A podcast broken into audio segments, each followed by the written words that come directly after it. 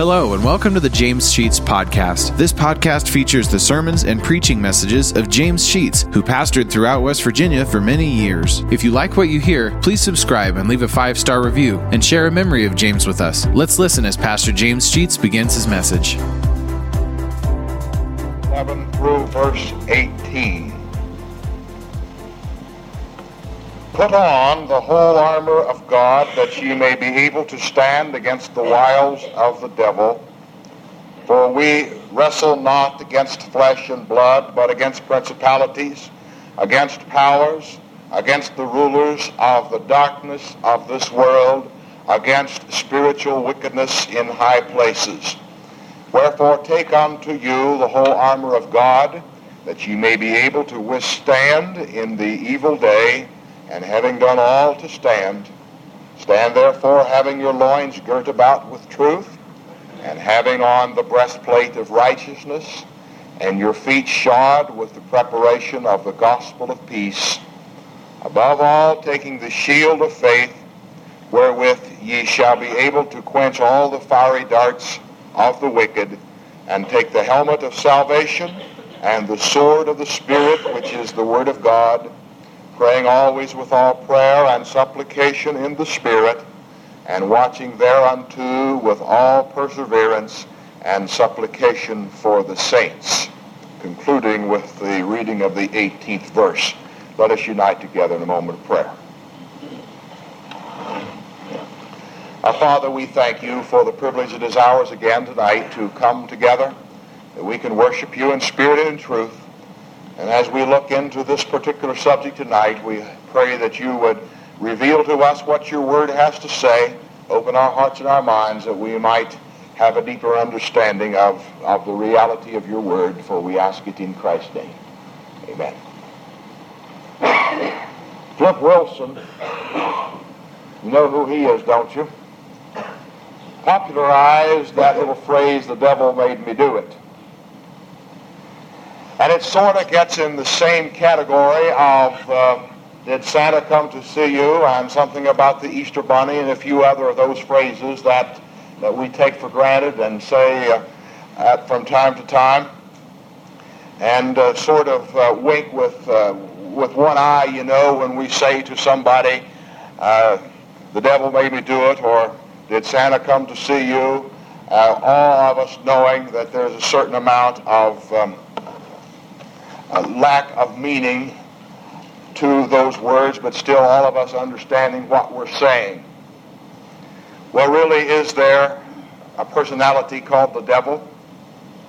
Or is this another one of those little things that we could put in the category of all the other little sayings that we have, and we know that really don't mean anything in the long run. It's just a nice little thing to say. A couple of Sunday school boys was discussing the subject after Sunday school one day when that had been the Sunday school lesson, and, and one little boy said, do you really believe in the devil? The little fellow said, nah, it's just like Santa Claus. He's your dad. So maybe that's all there is to him. I don't know, or do I? You don't know, or do you? Is there such a creature? What power does he have, if there is such? Where did he come from? Where's he going? What influence does he have over you and me? Well, let's answer some of these questions. We'll start off with the first one. Does he really exist? Now, when we say the devil, somebody starts getting the, uh, the idea that this is a guy in a red suit with horns and a tail and carries a pitchfork. Well, now I can describe uh, my father as one of those because he had a red suit and he worked in the fields and he carried a pitchfork. I don't remember seeing his horns or his tail, but uh, I can imagine that maybe he might have had, and I suspect that I've taken on those uh, ca- those uh, characteristics at time myself, and I suspect some of you have acted pretty much like the devil. Have you not? But are you the devil? Does he really exist? Someone asked Billy Sunday this on one occasion, and he said, Yes, I believe in the devil for two reasons. Number one, the Bible says he is, and the second reason is I've done business with him. Now, some of you will know the name Billy Sunday. Most of you probably won't recognize that name. He was an outstanding evangelist of many years ago. Well, I can't speak to whether or not Billy Sunday had done business with him, but I think we can discuss the subject of what does the Bible have to say. So my first question, and if you want to take some notes, I encourage you to do so. I'm going to give you some facts and figures and, and several passages of Scripture this evening uh, on, on the subject. In the Scripture that we read, Paul said to put on the whole armor of God. And he said to do it for a reason, in order that we might be able to stand against the wiles of the devil. So evidently Paul believed in the person the devil. The word devil is used 58 times in the New Testament. The word Satan is used in the New Testament 41 times. The words evil spirit are used in the New Testament 11 times. Throughout the Bible, you can find Satan or the devil called the prince of this world, the prince of darkness, Beelzebub, the adversary, the dragon, Lucifer, the serpent, the god of this world, the Hebrew word for devil is Abaddon, A-B-E-D-D-O-N, Abaddon. The Greek for the word is Apollyon, A-P-O-L-L-Y-O-N. It means the destroyer. So throughout the scripture, we have at least a hundred times in the New Testament, and plus those times that are in the Old Testament, in which the scripture refers to a person that we can take all of his names and put it into one name and call him the devil. Jesus over in the book of Matthew, and if you want to turn to Matthew 4.10, we will read what Jesus said about this person, the words himself. Now, here in the fourth chapter of, uh, of Matthew, Jesus is discussing, or we have a discussion of, Jesus' experience with the devil in the wilderness. And the devil came and, attempt, and tempted the Lord on some occasions. And in the 10th verse, the Lord finally says, Get thee hence, Satan, for it is written, Thou shalt worship the Lord thy God, and him only shalt thou serve. I read that verse to you for this one point our Lord himself called the devil by his name. Now, if we believe that the Bible is accurate and true on any subject, we're going to have to accept its reality and its truth on the subject of the person of the devil and acknowledge without question that the Bible admits his existence as a person or a personality, if you want to use that term. He exists according to the Scripture.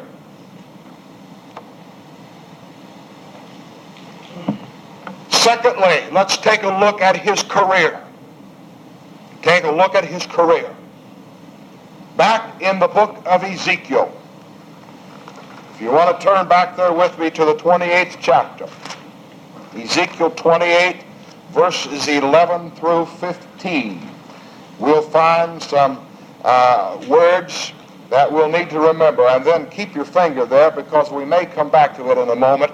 I'm going to go from Ezekiel to Isaiah in a moment, but let's go to Ezekiel first and see something about the career of this devil that we are talking about, beginning at the 11th verse of chapter 28.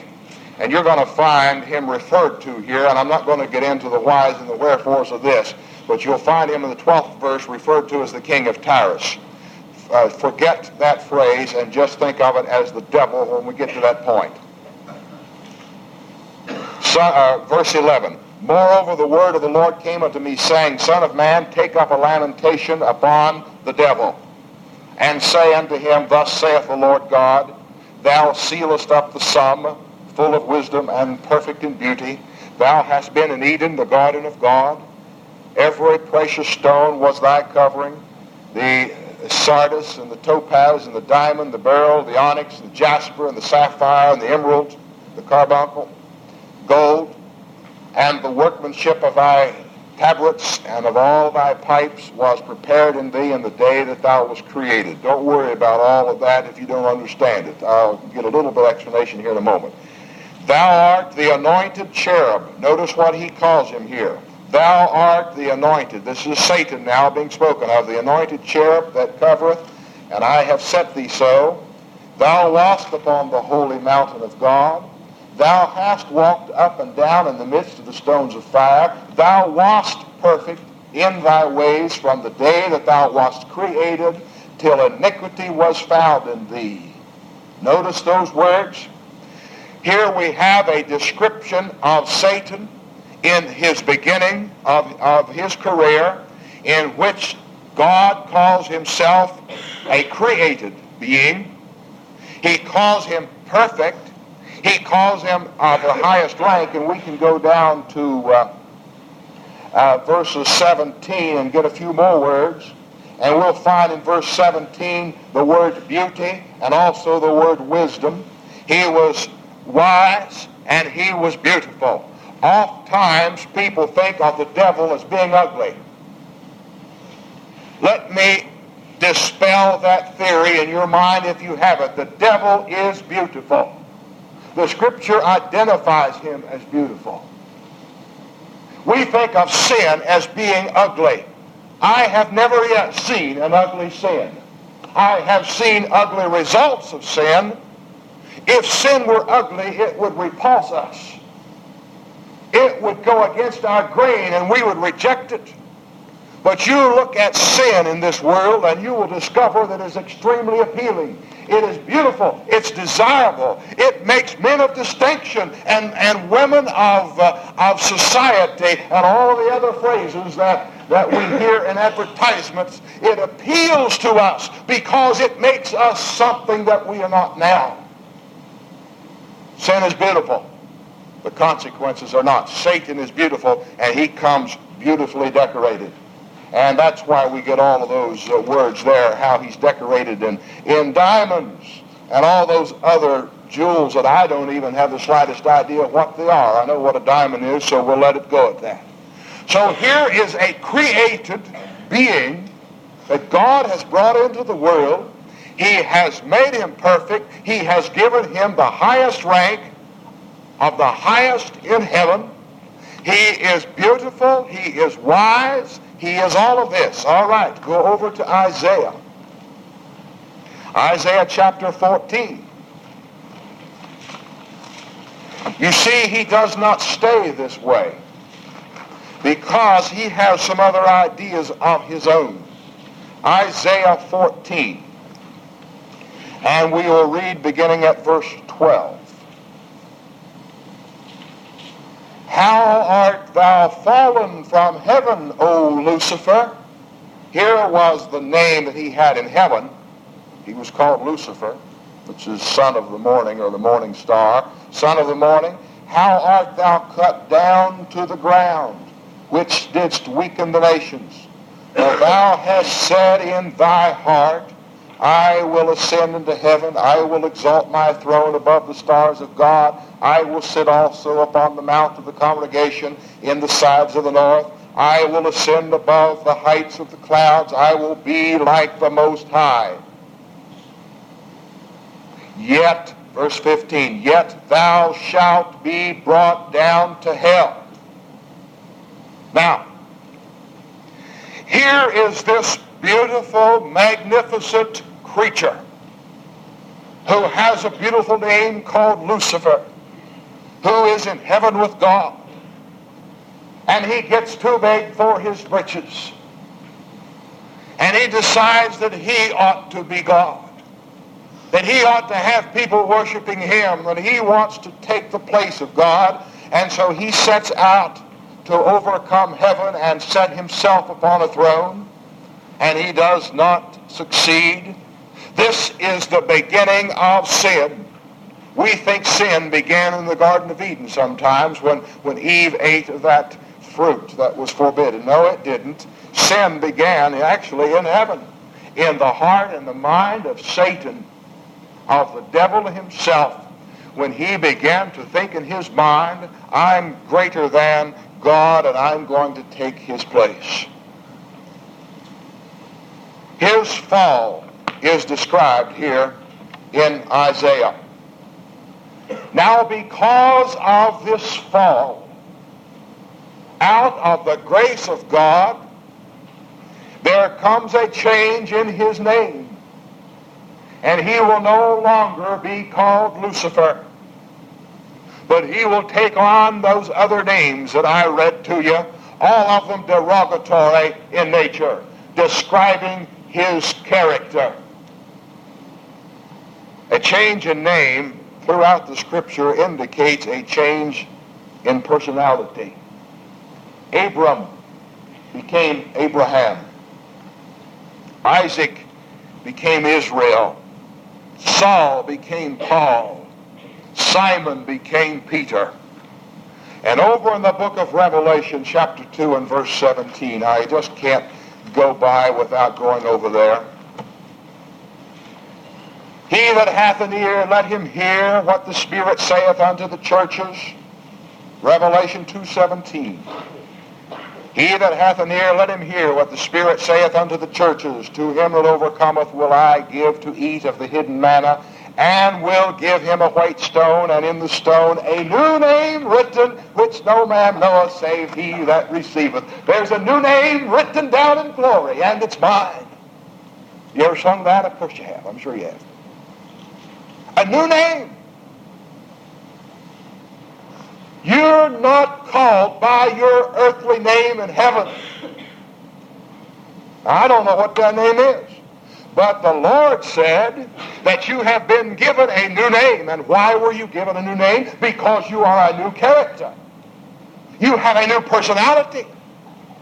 The old has passed away. Behold, all things have become new. This is the progression forward. The same progression that Abraham, be, uh, Abram became Abraham because he got closer to the throne of God and Isaac became Israel and on down the line. And Saul, that, that mean character who went out to prosecute the Christians, became Paul, the great evangelist. This is a progression forward for better things. You've got a new name written down in glory. But in the, in the person of Lucifer, it was a reverse transaction. He had a beautiful name written down in glory, and it had to be changed because his character changed for the worse. He lost his status of, et- uh, of eternal life and of fellowship with God because he set out to overthrow God. Now, what was his sin? What was his sin? Isaiah 14, verses 13 and 14, we read, Thou hast said in thine heart, I will ascend into heaven, and I will exalt my throne. This is Satan talking. I think we can summarize his sin as rebellion. Notice the things that he says. He says, I will. Whenever a person starts putting I into the picture, you're going to have to watch out because he's beginning to assert his individual feelings and authority. And sometimes that's good, but sometimes it's bad. In this particular case, it, it is certainly bad. He said, I will ascend to heaven. He said, I will exalt my throne. He said, I will sit upon the mount of the congregation. I will ascend above the clouds. I will be like the Most High. Now, God did not create the devil. Now, listen to me and don't go out of here with the wrong phrase. God created Lucifer. And Lucifer was reduced to Satan or the devil or all those other phrases that I gave you earlier because he changed in his personality of one who loved and served God with all of his beauty and all of his being to one who tried to usurp God's authority. Now what's he going to do about it now? Point number three, we get to the creation. God created the universe and everything is in it, and as a part of this creation, he, he created man. This was his supreme creation. There is nothing more beautiful, nothing more complex, nothing more desirable in God's mind and heart than man himself. So great did he love this magnificent creation of his that he was willing to give his own son to die that he might retain his creation. But in the Garden of Eden, God gave Adam and Eve a free will, a choice, the right to worship him if they wished and the right to deny him if they wished. And he told them that they could partake of anything in the garden, but of the tree that was in the midst of the garden, that they were not to eat of it. And Satan comes along and says, Ah, now, you don't believe all of that, do you? Sounds like things I hear in today's society. How many times somebody come along and say, and say to you, now, you really don't believe all that stuff you hear preached at church, do you? This is Satan talking, you see. Now, you really don't believe that. Why, if you eat of that tree in the middle of the garden, he know, God knows that you're going to be just like him. You're going to be God's like he is, and he doesn't want any competition. It's quite obvious. I tried to compete with him, and he threw me out. And so the thing begins to develop that there comes a tremendous battle between God and Satan as to who is going to have possession of the greatest created thing of the universe, man himself who is going to have possession. Now, I've got to go to 2 Corinthians chapter 4. I'm going to run you all over the Bible. 2 Corinthians chapter 4, verses 3 and 4.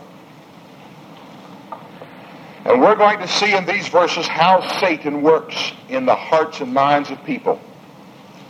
The reason that he works in the hearts and lives of people is to take people away from loving God. Now listen to what happens here in 2 Corinthians 4, chapter 4, verses 3 and 4. But if our gospel be hid, it is hid to them that are lost, in whom the God of this world, and that's Satan, in whom Satan has blinded the mind of them which believe not, lest the light of the glorious gospel of Christ, who is the image of God, should shine upon them. Listen to it again. What is he doing? He is blinding the minds of people who don't believe so that they won't see the glory of God as is revealed in Jesus Christ. He blinds the eyes of the lost to keep them from seeing this marvelous light. The person of Christ himself. And he is doing it not because he loves us, not because he loves man. He is doing it because he wants to spite God. And wants to tear down what God has built up. He wants to take away from God that which God loves the most. Now, what's his strategy to do this? Point number four is his strategy. His, I'm going to suggest three plans that Satan has. I'm sure that perhaps other suggestions that could be made. You know, most most uh, organizations have have Plan A and Plan B and Plan C. You do Plan A. If Plan A fails, you switch over to Plan B. If that doesn't succeed, you go to Plan C. You've always got a backup plan of some sort. If anybody's wise, they do that. The trouble is most of us only have one plan. If that doesn't work, we're sunk, you know. But Satan's got his plans made. Plan one, plan A. He is trying to convince the world that he doesn't exist. Now listen to this one. Satan doesn't want you to believe in him. He doesn't want you to. He wants you to think that he does not exist. And he is completely satisfied when you see him as a man in the red suit with the tail and horns. Because nobody's going to believe that story. Therefore, we don't believe in Satan. If this is what Satan is, we don't believe in him. And if we don't believe in him, then he can subtly work because we don't see him. And we've played those little games of hide and seek when we really know the person's there and we, and we pretend that they're not, and we just uh, block them out of our mind so that we don't see. We don't see Satan, and that suits him fine because he can work subtly in our lives and accomplish his plan if we won't acknowledge that he exists. However, if we acknowledge he exists, then we also acknowledge that the opposite exists, and that is Christ himself. Now, if plan A doesn't succeed, then he's going to have to start working on, on the preaching that we do. We have been saying over several weeks now that the center of our preaching is the cross. Now, he is going to have to uh, get away from people believing in the cross. And I'm going to have to go to 2 Peter. 2 Peter chapter 2 in the first verse. Satan doesn't mind if people go to church as long as they will not believe in the cross. That's all he's got to do in his second plan. Just get people to, to not believe in the cross. Look, 2 Peter 2 1 says, But there were false prophets also among the people, uh, even as there shall be false teachers among you, false teachers among you, who privately shall bring in damnable heresies, ever denying the Lord, ever denying the Lord that brought them, and bring themselves into swift destruction. This is what Satan is afraid of, that if he doesn't get his preachers out there and his teachers out there denying the Lord, they're going to believe in him. And so if he does not succeed in plan A, he calls into works plan B, and that is go ahead and preach, go ahead and teach, just don't believe in the cross, in the crucifixion. You'll accept anything else as long as you don't believe in the crucifixion. Now, suppose you start believing in the crucifixion, then he's going to have to bring in uh, plan C. And that is, he's going to have to somehow keep people from accepting Christ as their Savior.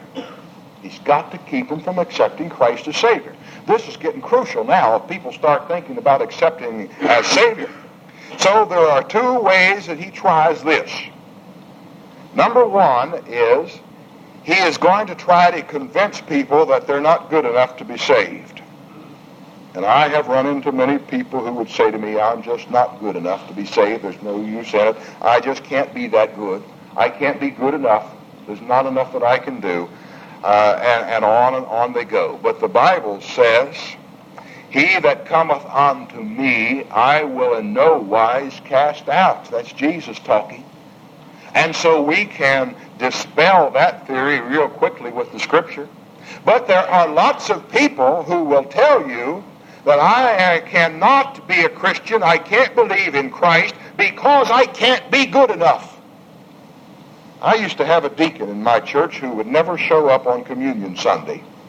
And that bugged me till finally I went to him and I asked him why was it that every Communion Sunday he missed. And his explanation to me was, I'm just not good enough to take communion. Let me tell you, folks, there's not a one of us good enough. Not a one of us. But God loved us enough anyway to give his son to die on the cross that if we would believe in the cross, we could be saved. So Satan has got to keep people from believing uh, that they're not good enough and, and accept on faith. The other side of the coin is some people are convinced that they're so good that they don't need to be saved. Now, if he can just get either one of these points across, Satan hasn't made. But the scripture says all have sinned and fallen short of the glory of God. There is none righteous, no, not one. So neither theory will hold water. But as long as he can get people to believe one or the other, he has accomplished it. All right, to hurry on. We've got to go quickly. I've got two more points to make, and I'm running out of time. Point number five. What is Satan's destiny? Now, it may come as a shock to some of you. I hope not to very many of you. Satan doesn't control hell. I hope you know that. But there are lots of people who don't know that. They think when they, if, if they go to hell, and there are lots of people who, who think that they might, uh, when they get to hell, they're going to be under the thumb of Satan. let me tell you, you're never going to be under the thumb of Satan in hell. Satan is not the controller of hell. God owns hell. Hell was made for the devil and his angels. Matthew 25, 41, 25, 41 says, uh, Depart from me, ye cursed, into everlasting fire, prepared for the devil and his angels. Satan and his angels are condemned to the same place that we call hell. Now, there's some difference in theology between what's hell and what's uh, um, this everlasting punishment of, of torment, but I'm not going to get into that this evening. We'll leave that alone. Over in Revelation 20:10, we have these words, And the devil who deceived them was thrown into the lake of fire, where the beast and the false prophet are, and they will be tormented day and night forever. The destiny of Satan is eternal torment. He is free in this world today to roam because God permits it.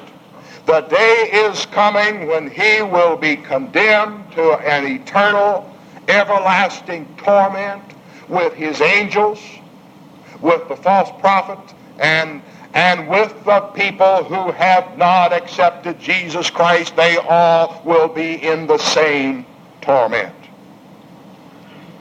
Now, there are some, some things that I could say that we don't have time there about degrees in heaven and degrees in hell, but that's another subject for another time.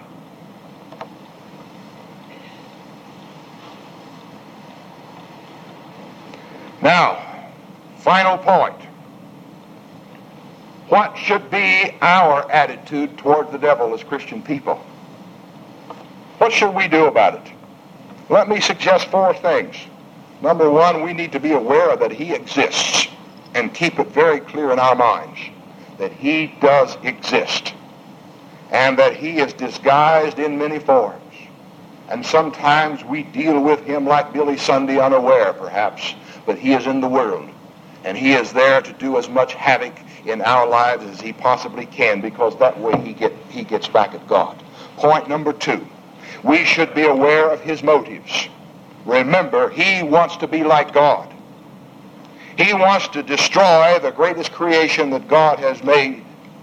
And when that time comes in hell, he is going to laugh a hyena's laugh at the people who are in hell and say, Fooled you, didn't I? Yes, he is the greatest of all foolers. Be aware of his motive to usurp the authority of God. Third point, be aware of his methods. Eve was deceived. She was not aware of his methods. I've got to go to Revelation 12 9 for another point.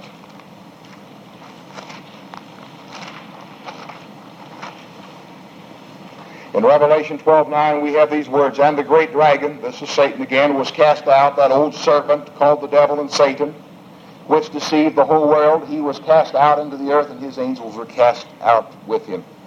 Now, the word I want you to notice here in the ninth verse, he is called the deceiver. He is the great deceiver. All right, John 8, 44. Uh, I'm not going to turn to it because I'm running out of time, but John 8, 44 calls him a liar. A liar is a deceiver.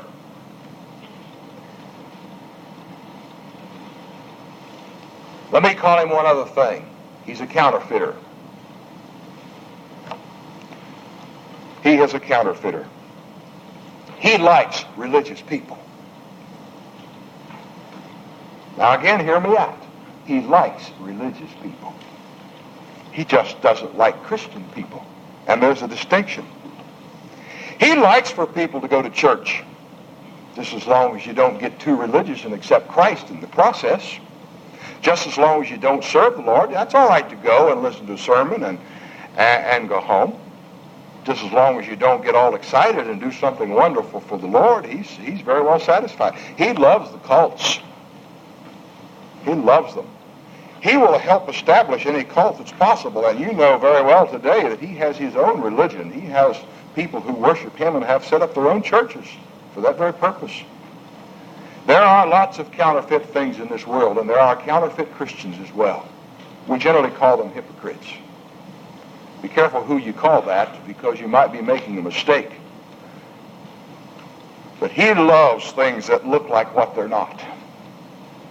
That's great. He loves a person who looks like the Christian who is not. Because he has deceived people into thinking they're Christian when they're not. He loves this. And my fourth point, be aware of his limitations. God is infinite. Satan is finite. God is all powerful. Satan is limited. God has all power. Satan has only the power that God allows him to have. Let me close with a very familiar verse. That is the theme of the Oral Roberts ministry in 1 John chapter 1 and verse 4. Greater is he that is in you than he that is in the world. We have control over Satan because in us is the life of God. The Holy Spirit dwells in our heart. And greater is he that is in us than he, than Satan, who is in the world. So we have the upper hand. But we've got to be aware that he does exist. And he does have a strategy. And he does hate God. And he will wreak havoc in our lives, not because he has any particular concern about us, but because he wants to do everything he can to destroy the witness and testimony of God in this world through God's people, the church, you and me, his children. Shall we pray? Our Father, we thank you. Thank you for listening to today's message. If you like what you hear, hit the subscribe button. You'll receive automatic notifications and downloads when a new message is added to the podcast. Also, please leave a five star review and take the opportunity to share stories, memories, and appreciation for James Sheets and how God used him to impact your life. If you'd like to know why and how this podcast got started, check out our first episode. Lastly, if you want to donate to help offset the cost of operating this podcast, you'll find a link to our PayPal account in the podcast description. Thank you for listening, and remember to trust in God for today and for all of your tomorrows.